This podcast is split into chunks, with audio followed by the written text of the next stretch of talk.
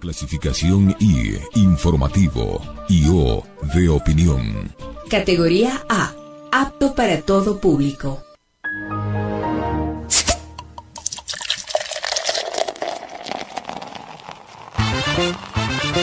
Seguimos con la misma sed informativa y con la rigurosidad que nos caracteriza.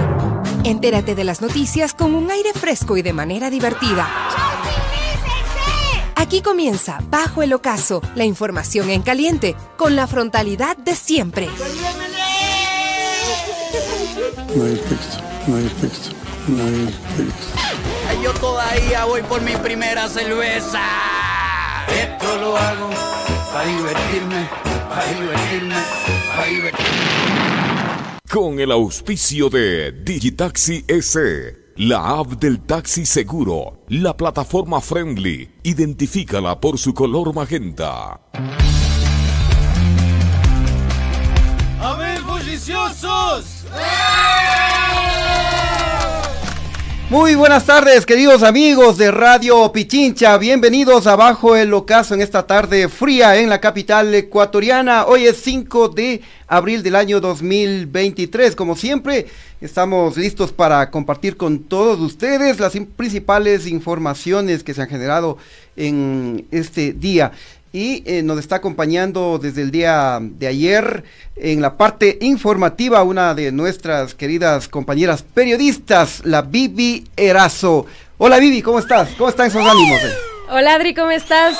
Todo muy bien, con frío igual, pero aquí eh, teniendo toda la información súper calientita para darles a todas las personas que nos escuchan, ¿no? ¿Y, y qué tal tu día? ¿Cuántas noticias generaste? ¿Qué temas hiciste? ¿O pasaste ahí yo les, calentando yo les... el puesto? No, no, no estaba calentando el ah, puesto. Ya, bueno, sí, bueno. Se hizo bastante información que igual la pueden ver en todas las redes sociales de Radio Pichincha para las personas que nos siguen en Instagram, Twitter, en Facebook, así que les recomiendo que lean toditas las cosas que publicamos por ahí. Ya, perfecto, perfecto, y bueno, las notas en la página web salen con tu nombre también, ¿no? Claro, también. A ver, aprovecha para que promociones, ¿qué temas hiciste ahora? Para que inmediatamente busquen en la web de doble u doble u doble u punto Radio Pichincha. Bueno, hay un tema súper interesante que eh, nos atraviesa a todos los quiteños y quiteñas. Prácticamente estamos perdiendo muchísimo dinero en el tráfico, atrapados en el tráfico. Ahorita que ya mismo son las seis de la noche y va a empezar la hora pico en la ciudad, usted lo tiene que leer y darse cuenta que pierde tiempo muy valioso que podría compartirlo con su familia haciendo cualquier cosa, eh, cualquier actividad extracurricular, y estamos ahí atrapados en el tráfico. Sí, uh-huh. Tienes toda la razón, es un dolor de cabeza definitivamente el tránsito eh, acá en la capital, a pesar de que bueno, con todo y esto del pico y placa, definitivamente es un, un relajazo moverse. Y los huecos acá. Igual, y, el, y ahorita súbanse una ecovía, no se puede. Bueno, recuerden, queridos amigos, que pueden sintonizarnos a través de noventa y cinco punto tres F M en Quito, noventa y cuatro punto cinco en el noroccidente de Pichincha, Esmeraldas, Manabí y Santo Domingo de los Áchilas. También eh, recuerden que el, eh, Bajo el Ocaso es eh, retransmitido por eh, Radio Muisne, noventa y cinco punto dos en Esmeraldas, y también eh, somos eh, retransmitidos por eh, Radio eh, T V Online en la Amazonía ecuatoriana, ¿no? Uh-huh. Bueno, eh... vamos con unos saluditos o, o le echamos directo las, las noticias. Yo creo que vamos con unos saluditos. A ver, nos mandan saludos desde El Oro, Nayadé Fernández. Hola chicos, buenas noches, saludos cordiales desde El Oro. Acá también Grace nos dice buenas tardes Adrián y Vanessa, no es Vanessa, es Viviana.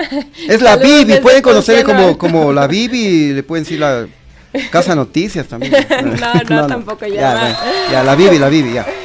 Ya, eh, eh, saludos desde Ponciano Alto en Quito, dice. También que nos informe justamente lo que les había dicho para conversar un poquito del tráfico, cómo se están movilizando y qué tráfico hay esta hora en la ciudad. También muertos del frío. También, eh, mm, buenas tardes, dice Chochólogos. Y Pocajontas desde el Centro Histórico de Quito nos manda saludos. A ver, eh. Vaca. A ver, el, el, ah, nos olvidábamos de presentarles, eh, tras la consola está el Javi Bisuete, más conocido como el abuelo de Radio Pichincha, y también está en la transmisión digital el Fernando, el Fer Calderón, ¿no? Ese es el equipo que les acompañamos en, en esta tarde. Bueno, el, el, el, el abuelo me decía que te apegues más al micrófono porque... Ah, ya, ya. No me ya, escuchan. Bueno, entonces como estás empezando en esto, entonces hay que todavía no ajustarte, escuchan, eh, darte ciertas indicaciones, porque dice que no se te oye nada, dice el Javi. Ya, ya, ya, ya está bien. Ya, a ver, eh, dale unos pocos saludos más. Listo, a ver, eh, otros saludos más, te mandan saludos Adrián, el señor Hernán Torres Armijos igual, buenas tardes chicos, gracias por informar, Edith Abarca, eh, también nos dicen por acá saludos desde Llano Grande, a las personas que nos traen la información destacada del día, también Alejandro Torres, saludos desde Guayaquil. Ya, perfecto, bueno, yo también tengo algunos saluditos acá en el Facebook Live. Eh, algunos saluditos que dicen que le extrañan todavía al al Churri, al Andrés. Ya, a ver, eh, Anita Zavala dice, mmm, queremos nuevamente al Churri. Luis Heredia, buenas tardes Chimi, felices y bendiciones tardes desde Cutuglagua en el sur eh, de Quito. eh, también nos mandan saludos desde Nueva York, Nila Murillo. eh, Roberto Hidalgo nos dice bendiciones para todos de Radio Pichincha desde Suecia. No sé si será la calle de Suecia. No, acá, acá nos sintonizan de todas partes del mundo. Público internacional. Canadá, Estados Unidos, España, Italia y ahora también desde Suecia. Muchas gracias por esa sintonía a Roberto Hidalgo. También en la red de comunicadores populares eh, nos eh, retransmite, dice la... Ah, eso no, no me lo sabía. Que nos están retransmitiendo la red de comunicadores populares en la provincia de Manabí. Mm, buenísimo, ah, en Manabí, muy bueno, muy bueno, un saludo que, muy grande. Perfecto, que cojan la señal de Bajo el Ocaso, pero no nos ha indicado nada el, el Barney, de que tenemos eh, eh, un nuevo medio que nos está eh, retransmitiendo. Acá dice eh, Eri R, dice, hola Bibi y Adrián, ayer tormenta de truenos en el sur de Quito, sí, está lloviendo terriblemente en la ciudad. Por ya. Eso abríguense, si no después terminan como yo, que estoy aquí enfermando. Ah, sí, sí, sí, sí, estás malita, pero ya, ya, ya va a pasar ese virus. Que dame la oportunidad. Ya, bueno, ahora sí, ya calentados los motores, queridos amigos, vamos con la información de este miércoles cinco de abril. Échale la presentación.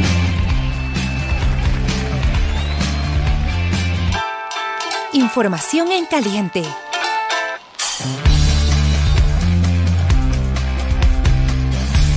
Bueno, entonces eh, arrancamos. Eh, ¿Qué ha pasado el día de hoy, mi querida Bibi? Bueno, hoy empezamos con la información en caliente. Definitivamente, el gobierno del ex encuentro es incapaz de controlar los centros penitenciarios. Después del incidente que se registró ayer en la cárcel de máxima seguridad La Roca, la de máxima, máxima seguridad en Guayaquil, que dejó tres reos asesinados y uno herido, hoy hubo más novedades. ¿Qué más podemos esperar? En efecto, esta mañana en la cárcel El Turi de Cuenca, diez mujeres y cuarenta y seis agentes penitenciarios fueron retenidos por internos de ese centro carcelario para exigir nada más y nada menos que los cabecillas que se encuentran en La Roca sean trasladados a Cuenca. Imagínense. Luego de prácticamente rogarles, de implorarles a los internos, se logró la liberación de los retenidos. Imagínate, Adri, le, o sea, ahorita los pájaros les pegan a las escopetas. Sí. Así lo informó el gobernador de Azuay, Matías Abad. Tenemos un videíto, ¿no?, de, lo, de este incidente que se registró esta mañana en la cárcel de El Turi, en la provincia de Azuay, en la ciudad de Cuenca. Vamos. Siendo las diez y cincuenta y dos de la mañana, ya no se registra ningún movimiento inusual ni ninguna novedad fuera de lo normal en el C P L Turi. En efecto, en la noche de ayer se, se realizó por parte de los P P Ls, entiendo que en rechazo a todo lo ocurrido en el C P L La Roca. Luego de ello, hay que decirlo también, se retuvo a algunos agentes de seguridad penitenciarias hasta, hora de la, hasta horas de la mañana. Sin embargo, gracias a la gestión del señor director del C P L, quien ha conversado con eh, los voceros de los diferentes pabellones, se ha recuperado al momento todas las actividades estrictamente eh, de, en el marco de sus derechos, como son salud, el servicio de alimentación y el servicio de eh, educación que también reciben los P P Ls. Fueron diez eh, mujeres y cuarenta y seis eh, hombres que son agentes de seguridad, se les ha tratado eh, sin ningún problema, no están con, con ningún Una, eh, con ninguna problemática, simplemente fue una medida de hecho que se tomaron en su momento para de alguna forma dar un mensaje por lo ocurrido en... Gobernador, ¿tienen toda esa capacidad de uh, secuestrar, por llamarlo de alguna manera, más de cuarenta y cincuenta y dos personas? Bueno, como usted conoce, en el marco de la Constitución y la ley, los únicos que pueden estar dentro de los pabellones son los agentes de seguridad penitenciaria, quienes además no pueden estar armados. Las Fuerzas Armadas tienen únicamente competencia regular en el perímetro externo del C P L Turi, la Policía Nacional en los perímetros internos, pero no dentro de los pabellones. Entonces eso hace que estén bastante eh, vulnerables ante cualquier eventualidad. Eso es, así está la, el marco jurídico del país, e incluso en algunos momentos hemos sido observados cuando las Fuerzas Armadas han permanecido mucho tiempo del C P L en algunas... Ahí está la, ahí está la explicación, qué pena, qué pena definitivamente...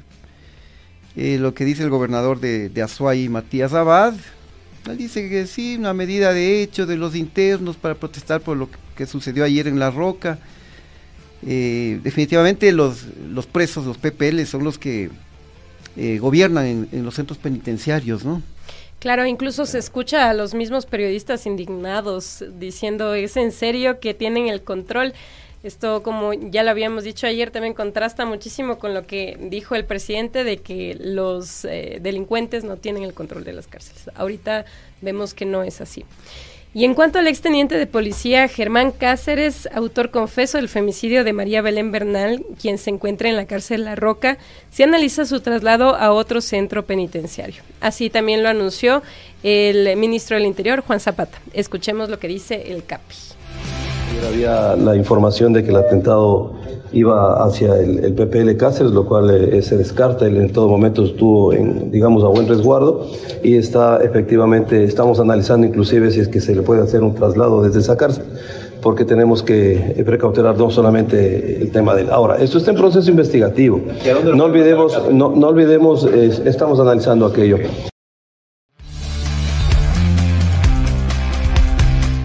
Ahí está el Capi Juan Pezeta, ministro del Interior, ¿no? Eh, qué vergüenza, porque no pueden garantizar la integridad, la seguridad de, ni de, de un interno. Y no solo en, en este caso en los centros penitenciarios, sino de todos los ciudadanos en, en las calles, ¿no? O sea, la delincuencia eh, domina las calles y también los centros penitenciarios, ¿no? Ahora tienen que darle la seguridad al exteniente de policía Germán Cáceres, porque imagínate que le, le suceda algo. Claro, eh, nos iría eh, otra pieza clave en un juicio muy importante. O sea, ya, ya marchó Chérez. Bueno, Chérez no marchó en las cárceles, ¿no? Pero, claro, pero, pero en igual, este caso, imagínate. Por ahí lo, lo vayan a suicidar, es... Bueno, sí. Continuamos con la información. Hablemos de otros temas, ¿qué parece? Ya. Sí, pero bueno, eh, otros temas, pero igual relacionados a lo que pasa en el gobierno. Ahora con la novedad de que el gobierno del ex encuentro tiene nueva secretaria de comunicación. Esta es la cuarta en lo que va de la administración del presi, don Guillermo Lasso. Wendy Reyes, politóloga y experta en comunicación, fue posesionada esta mañana y tiene la misión casi imposible de levantar la imagen del presidente. ¿Qué opinas tú? Eh... Sí, realmente una misión... Al que le dicen monigote mal armado.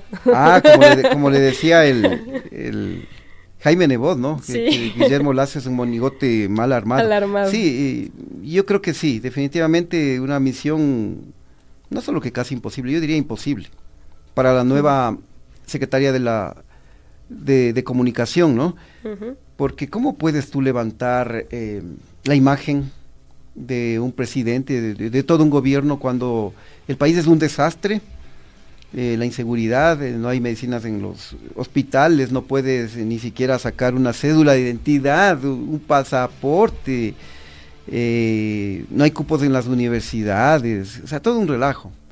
La gente sigue migrando porque acá no hay trabajo. Uh-huh. Por más estratega, por más genio en comunicación, eso jamás vas a poder eh, revertir, porque no se trata de que te bombardeen en los medios de comunicación eh, lindas campañas eh, del gobierno, que te bombardeen en, en redes sociales también li, lindos eh, spots, cuando la realidad es otra. Uh-huh. Entonces, por eso yo digo que definitivamente es una misión imposible, pero en todo caso hay que desearle. Incluso el, el mismo Pipo Lasso dijo, ¿no?, que no tenía, que mejor no le sacaba hablar a Lasso porque no tenía qué decir, o sea, que, que de qué inaugurar o qué obras eh, hablar. Entonces ahí sí está complicada la comunicación. Claro, sí, sí, sí, definitivamente. Y bueno, por la SECOM hay que recordar que han pasado Eduardo Bonilla, Leonardo Lasso, el Pipo Lasso que tú uh-huh. lo señalabas, eh, Andrés Seminario, y también a su momento, hace, hace algún tiempo, hubo un, un vocero fugaz, ¿te acuerdas? De Carlos Gijón. Ajá, sí. Y yo diría que entre los cuatro ni licuados hicieron uno. Y... Claro, sobre todo Carlos Gijón sí quedó... Bueno, no sé, no, es, es incluso algo súper... Eh, un reto, digamos, para todas estas personas que hacen comunicación, ponerse en ese cargo porque se queman. O sea, ya Carlos Gijón terminó súper quemado, igual Andrés Seminario, tan quemado que tuvo que eliminar su cuenta de Twitter para, para hacer como que nada hubiera pasado. Ah, sí, tienes razón, sí, te, tienes razón, que, que ya le dio tanta vergüenza. Que... Oye, y, y Wendy Reyes eh, es la primera secretaria de comunicación acá en el gobierno y uh-huh. me parece que de la historia no, no se me viene a la mente una mujer secretaria de comunicación. Si no estoy equivocado, mm. me parece que es la primera. Creo que sí, eh, tampoco lo recuerdo. Uh-huh. Eh, pero bueno, vamos a ver qué hace en la gestión de Wendy Reyes, quien eh, a propósito en su discurso de posesión esta mañana, dijo que utilizará la comunicación para salir de la crisis, así dijo, ¿no? Pero ah, bueno. Antes eh, de escuchar, antes de, de escuchar eh, lo que, lo que dice... la nueva y flamante Wendy Reyes, me mandan un dato, eh, dice que fue la primera, a ver, no, que no es la primera mujer en este cargo, fue Mónica Chuji. Ah, tienes, tienes toda la razón, Mónica Chuji en el gobierno de, del de, Mashi. De, ajá, en de el Rafael gobierno Correa, de Correa. Ya, tienes razón, tienes sí, razón. Así es. Entonces, ya. Eh, para que quede el dato. Ya, muy bien. Bueno, y acá también eh, Gloria Pinargote nos dice, Bibi y Chimi no es ah. la tercera secretaria de comunicación, es la cuarta. No, claro, eh, eh, ya. Caridad Vela también. Es la cuarta, sí, sí. Sí, tiene ella toda la razón. En el gobierno de Moreno. Ya, bueno, uh-huh. pero me están diciendo que Carlos Gijón también, pero no, no, Carlos Gijón, él no fue secretario, él, él sí, fue vocero, fue él tuvo vocero, el cargo de vocero, claro. No fue secretario de comunicación. Ya, pero bueno, eh, eh, valga la pena esa aclaración. Bueno, ahora sí escuchemos lo que dijo eh, la Wendy Reyes, flamante secretaria de comunicación. La comunicación es sin duda una herramienta democrática y política. Y en este, en este momento en el que estamos pasando por el Ecuador, es sin duda una herramienta para salir de la crisis. La comunicación también debe ser un puente, un puente de que una unas vías de diálogo con los distintos sectores y los distintos actores de la sociedad, y sobre todo un puente para escuchar todos los problemas de la ciudadanía. El reto de la seguridad debe ser una cruzada y no es fácil ni rápida su solución. Pero debemos estar conscientes que la violencia tampoco debe ser usada como herramienta política. Hoy asumo el reto de ser parte de un equipo que contribuya al que, a que el caos no prolifere y que podamos salir adelante como sociedad. Ahí está, bueno, veamos. Y... Está como el puente del Río Blanco que se cayó. Veamos qué, o sea, qué puede hacer para levantar la imagen del, ¿cómo era? El monigote mal, mal armado. armado. ¿Qué forma a ver si de, le puede armar bien, ¿no? Qué forma de insultar de, de Nebot, ¿no? Un aplauso. eh, bueno, eh, por acá también... Carlos Humberto Zambrano nos dice, cuatro secretarios de comunicación en menos de dos años demuestra que Lasso y su desgobierno son un desastre. Uh-huh. Tienes razón. Así Tienes es. razón. Bueno, avancemos. ¿Qué más tenemos, mi querida Bibi? Más voces se suman al rechazo a la tenencia y porte de armas. A las universidades, sectores sociales y a las empresas de seguridad privada se sumó la Asociación Ecuatoriana de Psiquiatría. Ah, Tienes Ellos emitieron un comunicado oficial eh, sobre, sobre el porte de armas, rechazando.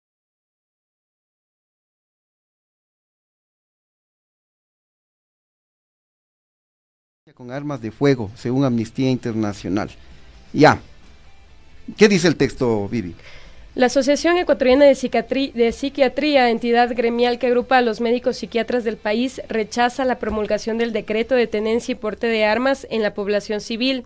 Ya la evidencia muestra que en países donde se ha adoptado o mantiene medidas similares, la prevalencia de actos violentos relacionados al uso de armas de fuego, asesinatos y suicidios son tres o más veces superiores en relación a países que restringen el uso de armas de fuego. Además de que en ninguno de estos países las tasas de violencia han disminuido con medidas de liberación del uso de las armas.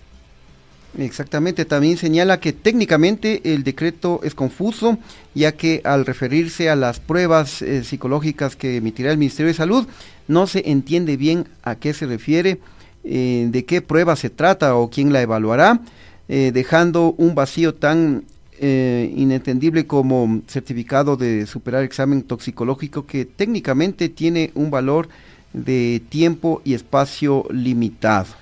Uh-huh. ¿No? Claro, y concluye diciendo que se suma, ¿no?, a este rechazo de parte de, de la ciudadanía, justamente mencionando aquí eh, a lo que hacen referencia, que es Amnistía Internacional.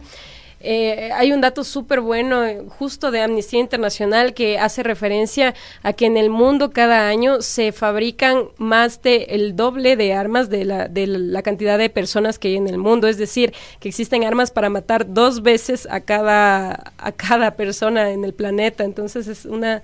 algo súper alarmante en realidad.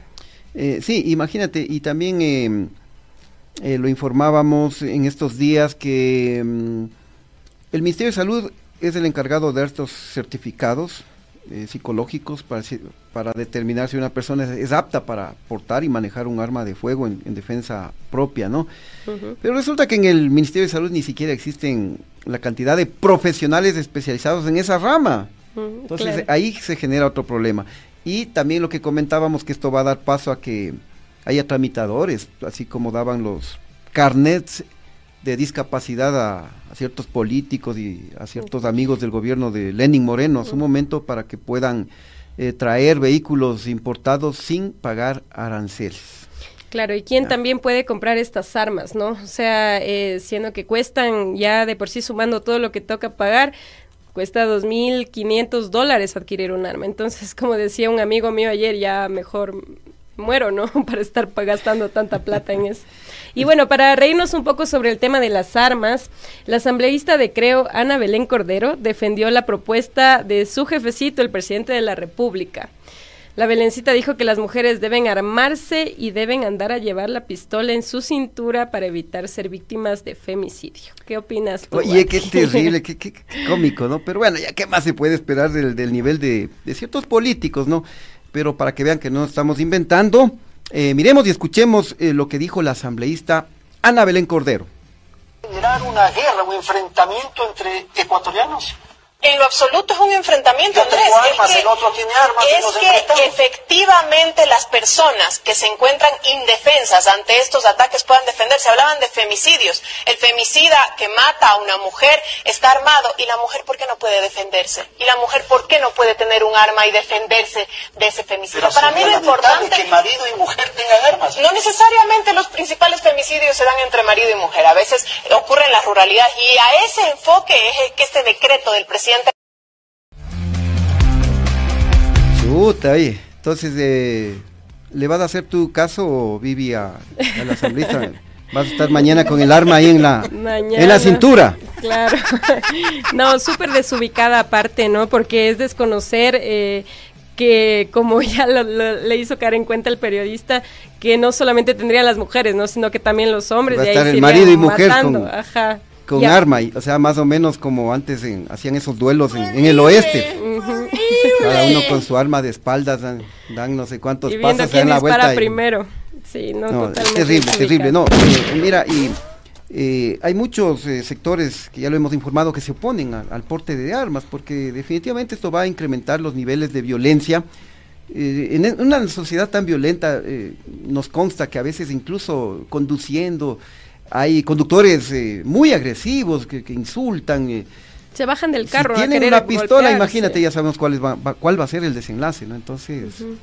no, definitivamente esto no, no puede aplicarse, no puede uh-huh. aplicarse, pero bueno, vamos a ver cuáles son los resultados. En todo caso, eh, me está pidiendo pausa ya el... ¿Puede pasarme unos dos minutitos para concluir las, las noticias? Porque, porque ya tiene que irse la Bibi va, a ver su pistola. Eh. Para que se defienda. Para salir a estas horas de la noche. Ya, eh, vamos con información del juicio político, ¿te parece, Bibi? Sí, eh, sí, sobre el juicio político en contra de, del más querido del Ecuador, de ese a quien todos tenemos en nuestras bocas diariamente, el presi don Guillermo Lasso, por el presunto delito de peculado. Mientras avanza el proceso de fiscalización, los bloques legislativos van defendiendo sus posiciones. Eh, así es, porque... el día de hoy los Pachakutik eh, anunciaron que darán sus votos para que, eh, para que se dé la censura y destitución de don Guillermo Lasso. Eh, tenemos el comunicado que eh, emitió este bloque legislativo. Lo titula así, comunicado ocho, eh, cinco de abril del dos mil veintitrés, apoyamos el juicio político al presidente Guillermo Lasso. Pachakutik responde a un proyecto político propio y a la gran mayoría de ecuatorianos. Nos mantenemos firmes y en concordancia a las resoluciones tomadas colectivamente. No respondemos a presiones de ningún gobierno ni de partidos políticos históricamente conocidos por su corrupción y traición a la patria. Somos el único bastón de la oposición cuando se pretende defender solo a unos pocos o dejar en la impunidad los actos de corrupción de gobiernos pasados. Y firma el coordinador de la bancada, Mario Ruiz. Bueno, ahí está. Y a este pronunciamiento que ha hecho el día de hoy Pachakutik, hay que sumarle que UNES y el Partido Social Cristiano también eh, se comprometieron a dar sus votos a favor de la destitución de Guillermo Lasso. Así es, entonces vamos sumando, ustedes también en casa vayan haciendo las cuentas para ver quién se raja al final, ¿no? Pero hay que recordar que se requieren noventa y cuatro votos, pero todavía hay un largo camino por recorrer porque el proceso demandará al menos cuarenta y cinco días, es decir, hasta mediados de mayo sabremos qué pasa o qué no pasa con... con don Guillermo Lasso. Sí, así que el presidente de la República puede disfrutar eh, tranquilamente, ¿no?, de, de estos dos feriados hasta que se defina el juicio político. Puede ir a comer fanesquita este Viernes Santo. Después hay otro feriado por el primero de mayo, ¿no? Uh-huh. Que... Una, una corrección solamente para que, para que hagan bien las sumas. Son noventa y dos votos los que se requieren para, para aprobar el juicio político y destituirle, ¿no? Exactamente, uh-huh. ya. Bueno, cambiemos de tema. Ahora les cuento brevemente que el presidente del Consejo de la Judicatura, Wilman Terán, le dijo mentiroso prácticamente al gobierno sobre la asignación presupuestaria para la función judicial. Terán aseguró que se ha entregado solo el dos por ciento del presupuesto, por lo que prácticamente no hay ni para comprar pa- papel higiénico en los juzgados. Tremendo, tremendo, pero escuchemos lo que dijo eh, el presidente del Consejo de la Judicatura, Wilman Terán, en una entrevista con el medio colega Radio Sonorama. Esto es todo lo que me ha dado. Se ha ejecutado el cien por ciento de ese dos por ciento. Requiere entonces la función judicial el noventa y ocho por ciento faltante. Por otro lado, la función judicial no es un ente ejecutor de obra pública. Presta un servicio. Y obvio, si presta un servicio, lo hace con elementos humanos, con personas. Y hay que pagar los sueldos de las personas. Hay que tener el número de personas apropiados para prestar este servicio público. Bueno, ¿qué más tenemos, Bibi? Dale. Vamos con información internacional también. Resulta que el secretario general de la O E A, Luis Almagro, está en la mira de legisladores del Congreso, nada más y nada menos que de los Estados Unidos. Parlamentarios estadounidenses piden que se investigue a Almagro y aseguran que hay delitos que constituyen motivos suficientes para sancionarlo y destituirlo del cargo. Mira, complicada la situación del almugre, ¿qué digo? Del Almagro, ¿no? Porque... Eh, si le investigan, se le, le sancionan, le va a tocar eh, irse a refundir en Paraguay, ahí junto a su amigo, el expresidente Lenín Moreno, que le invite a comer ahí un, un arroz con huevito. Y... Claro, y aparte, eh, bueno, algunas razones por las que también se le investiga a Almagro es porque ha influido de forma eh, muy cuestionable en gobiernos, ¿no? O sea, quién sabe si es que por aquí también estuvo ahí metiéndole su cuchara al gobierno de Lenín Moreno, y ahorita, como sabemos, está en Paraguay protegido. Exactamente. Uh-huh. Bueno, eh, vamos ya finalizando lo, las noticias. Eh, ¿Qué más tenemos?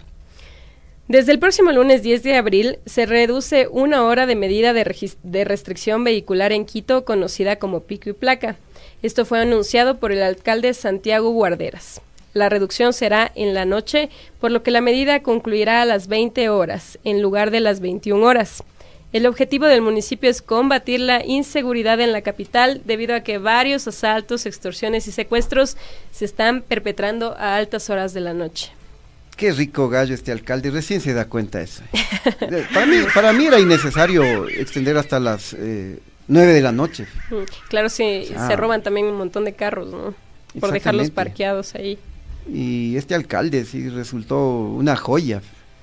Ahora ya en estos últimos días se hace el que eh, baja el horario del pico y placa, se hace el que anda arreglando las calles en todo lado, norte, sur, centro, y la, la ciudad colapsada en horas pico especialmente, un desastre, ¿no?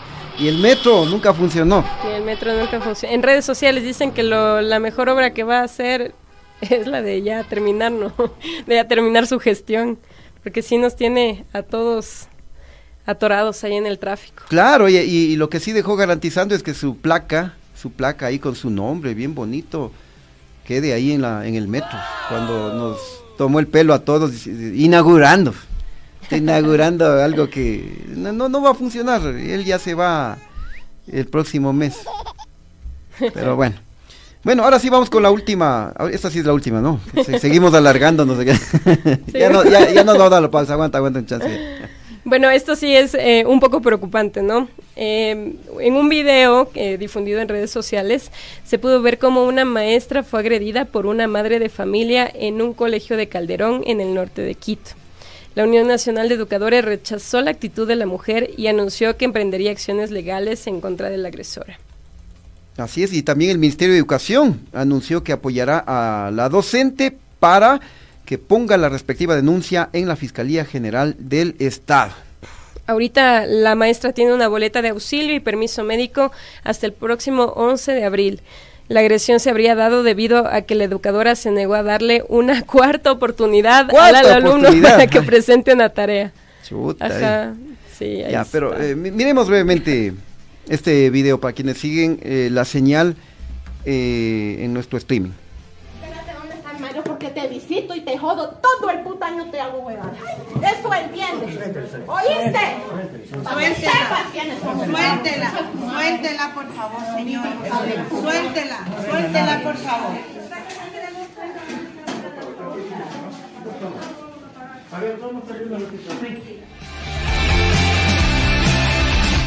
Ay, de, deplorable definitivamente esa actitud por parte de una madre de familia a una docente.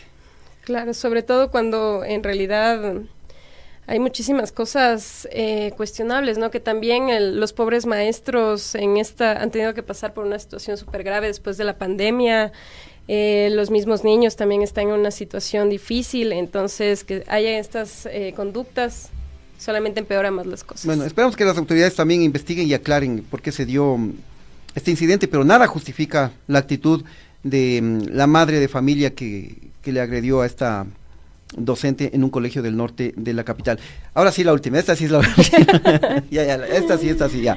Dale. A ver, eh, vamos. Para este feriado por Semana Santa regirá la disminución del I V A. Esta, justo hablábamos aquí con el Adri, que es súper importante, usted téngala en cuenta. Para este feriado, la disminución del I V A al ocho por ciento para los productos y servicios del sector turístico, entre los que se incluyen pasajes de avión. Exactamente, y la novedad en este feriado respecto al ocho por ciento es que eh, la novedad, bueno, la, esta novedad fue anunciada por el director del Servicio de Rentas Internas, Francisco Briones, y es que los pasajes aéreos que ustedes compren entre este viernes siete y el domingo nueve de abril eh, pagarán, ya lo dijimos, el ocho por ciento de I V A, pero estos pueden ser utilizados en fechas posteriores, ¿no? Es decir, si usted en estos tres días compra un pasaje para agosto, septiembre, diciembre, eh, va a pagar el ocho por ciento. A pesar de que, bueno, eh, no, no es una medida que beneficie a las grandes mayorías, ¿no? Claro, bueno, Entonces, también... Tú para irte a la, a la playa, ven, veinte dólares. Esmeraldas nomás. Hacer, ¿no? No, claro, no, no. Claro, sí, es verdad. La mayoría no es que va a comprar un pasaje de avión, nada de eso, ¿no?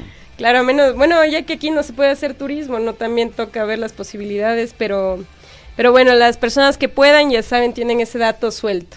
Uh-huh. Ahorita, eh, justo antes de, de marcharme de aquí, les no, voy no, a ir no te leyendo. Estamos, no te estamos echando, Bibi, no.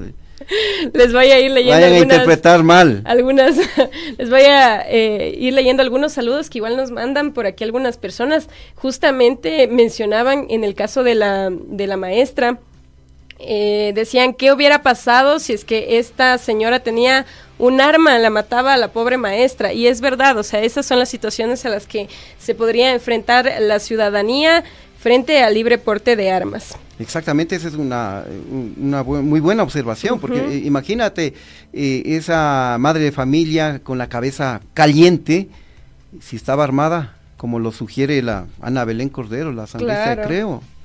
Ahorita, ya, estaba, ahorita estábamos lamentando, la, ahorita estábamos en el funeral de la pobre maestra. Uh-huh. Y eso puede pasar, porque...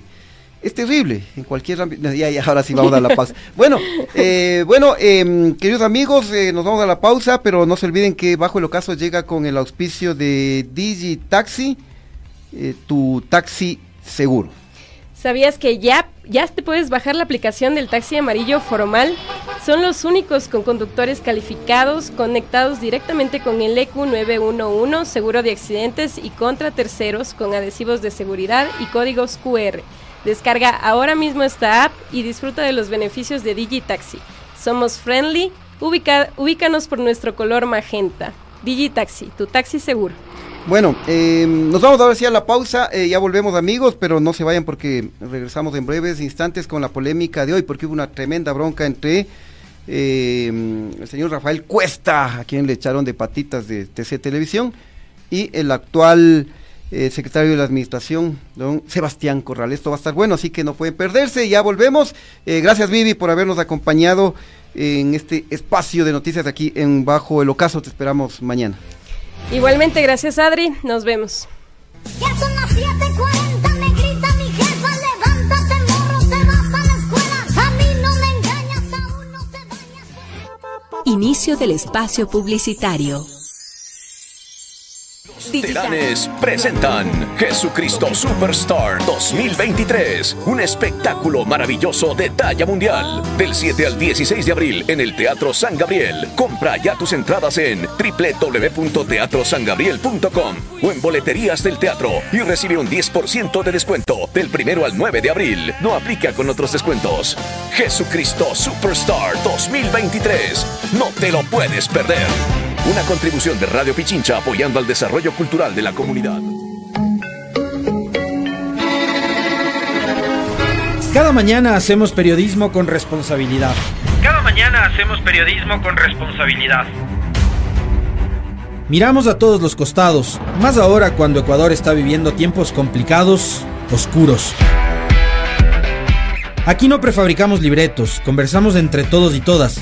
Y arrancamos el diálogo colectivo con ustedes, nuestra audiencia, quienes han hecho de este el programa líder de opinión de las, de las mañanas. mañanas. De lunes a viernes desde las siete horas, el comentario con Alexis Moncayo. Sintonízala noventa y cinco punto tres F M en Quito, noventa y cuatro punto cinco F M al noroccidente de Pichincha y nuestra transmisión en vivo por redes sociales.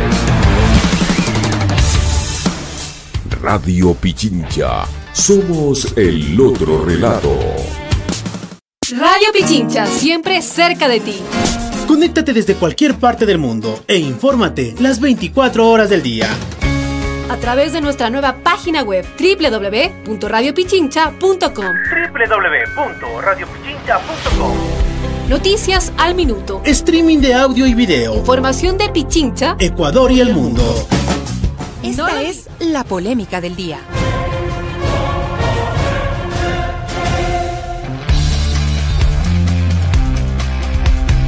Eh, bueno, ya estamos de vuelta, queridos amigos, gracias por mantenerse en sintonía de Bajo el Ocaso aquí en Radio Pichincha. Bueno, ya estoy en solitario.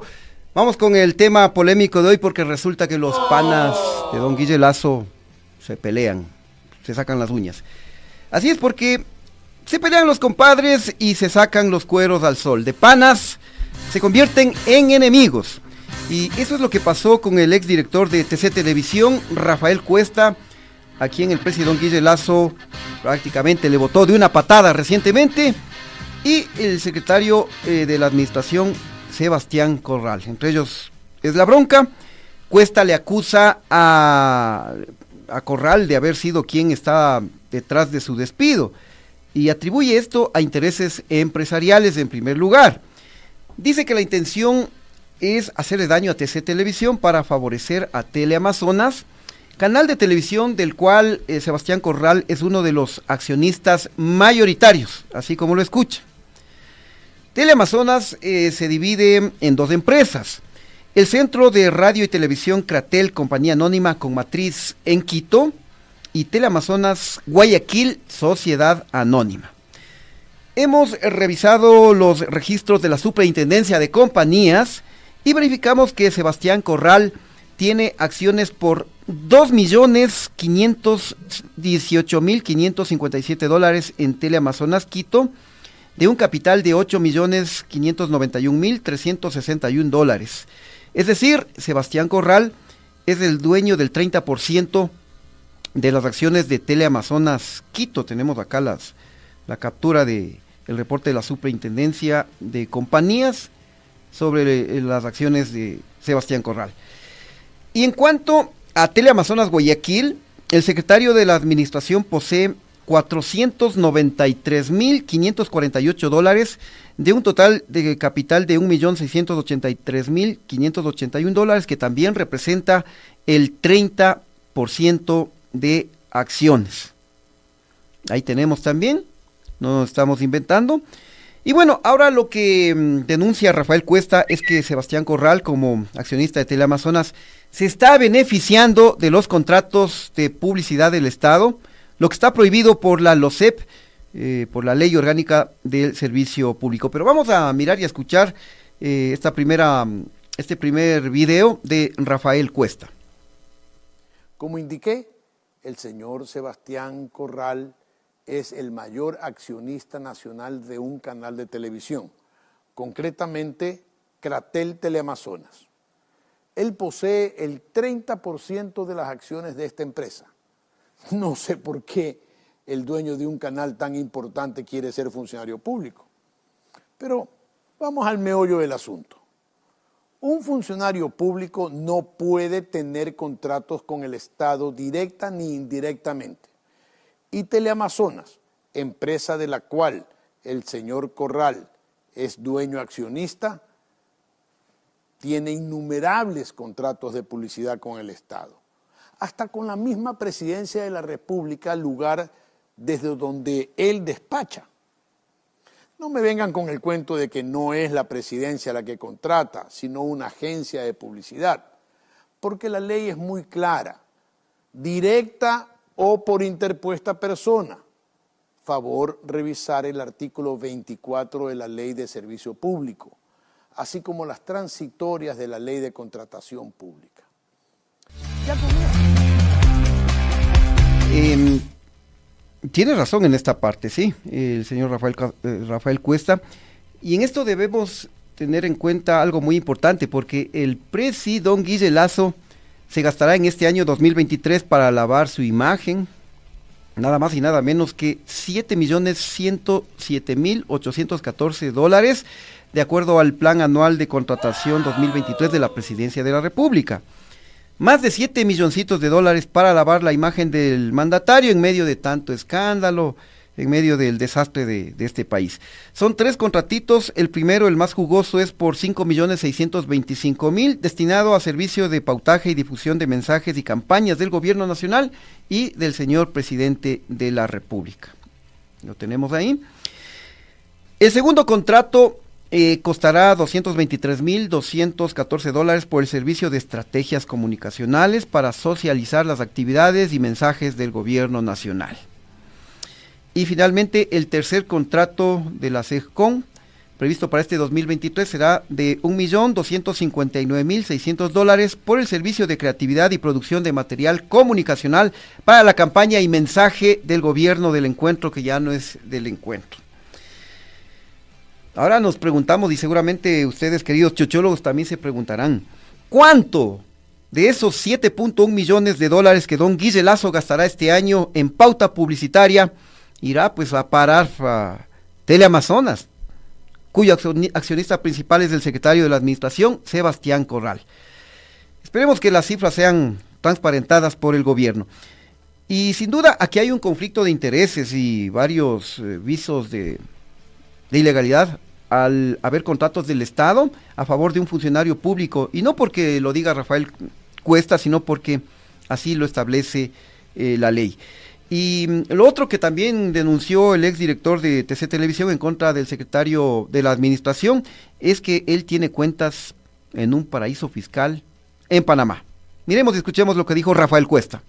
Lo más grave es que el señor Sebastián Corral tiene cuenta en un paraíso fiscal, y eso está prohibido en la Constitución de la República, porque el pueblo ecuatoriano lo decidió en consulta popular y dispuso que para ser servidor público no se podrá tener bienes o capitales de cualquier naturaleza en territorios considerados paraísos fiscales. El señor Corral, cuando fue nombrado embajador, declaró que posee un crédito de doscientos cuarenta mil dólares en un banco en Panamá. Y cuando asumió el cargo de secretario de la administración, volvió a declarar la misma deuda. Sin embargo, esta vez le agregó que el lugar de cobro de la deuda es en Ecuador, como si eso cambiara la condición de que la operación fue realizada en Panamá. Tampoco pretendan decir que tener una deuda no significa tener una cuenta. ¿Acaso hay algún banco que preste doscientos cuarenta mil dólares sin exigirle que por lo menos ¿habrá una cuenta en el mismo banco? Por supuesto que no. Además, cada vez que el señor Corral hace un pago para cancelar esa deuda, está enviando capital a un paraíso fiscal. Bueno, y, y a lo que se refiere Rafael Cuesta es un crédito que hizo Sebastián Corral con Banco Pichincha Panamá, para lo cual habría obtenido una cuenta en esa entidad.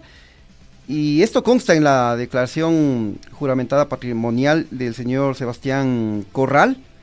Eh, lo tenemos acá, en lo que tiene que ver a, a las deudas contraídas, por, en este caso por este funcionario público. Y en efecto consta que hay una deuda, un crédito de doscientos cuarenta mil dólares, de los cuales todavía debe eh, doscientos veinticinco mil dólares a Banco Panamá Pichincha.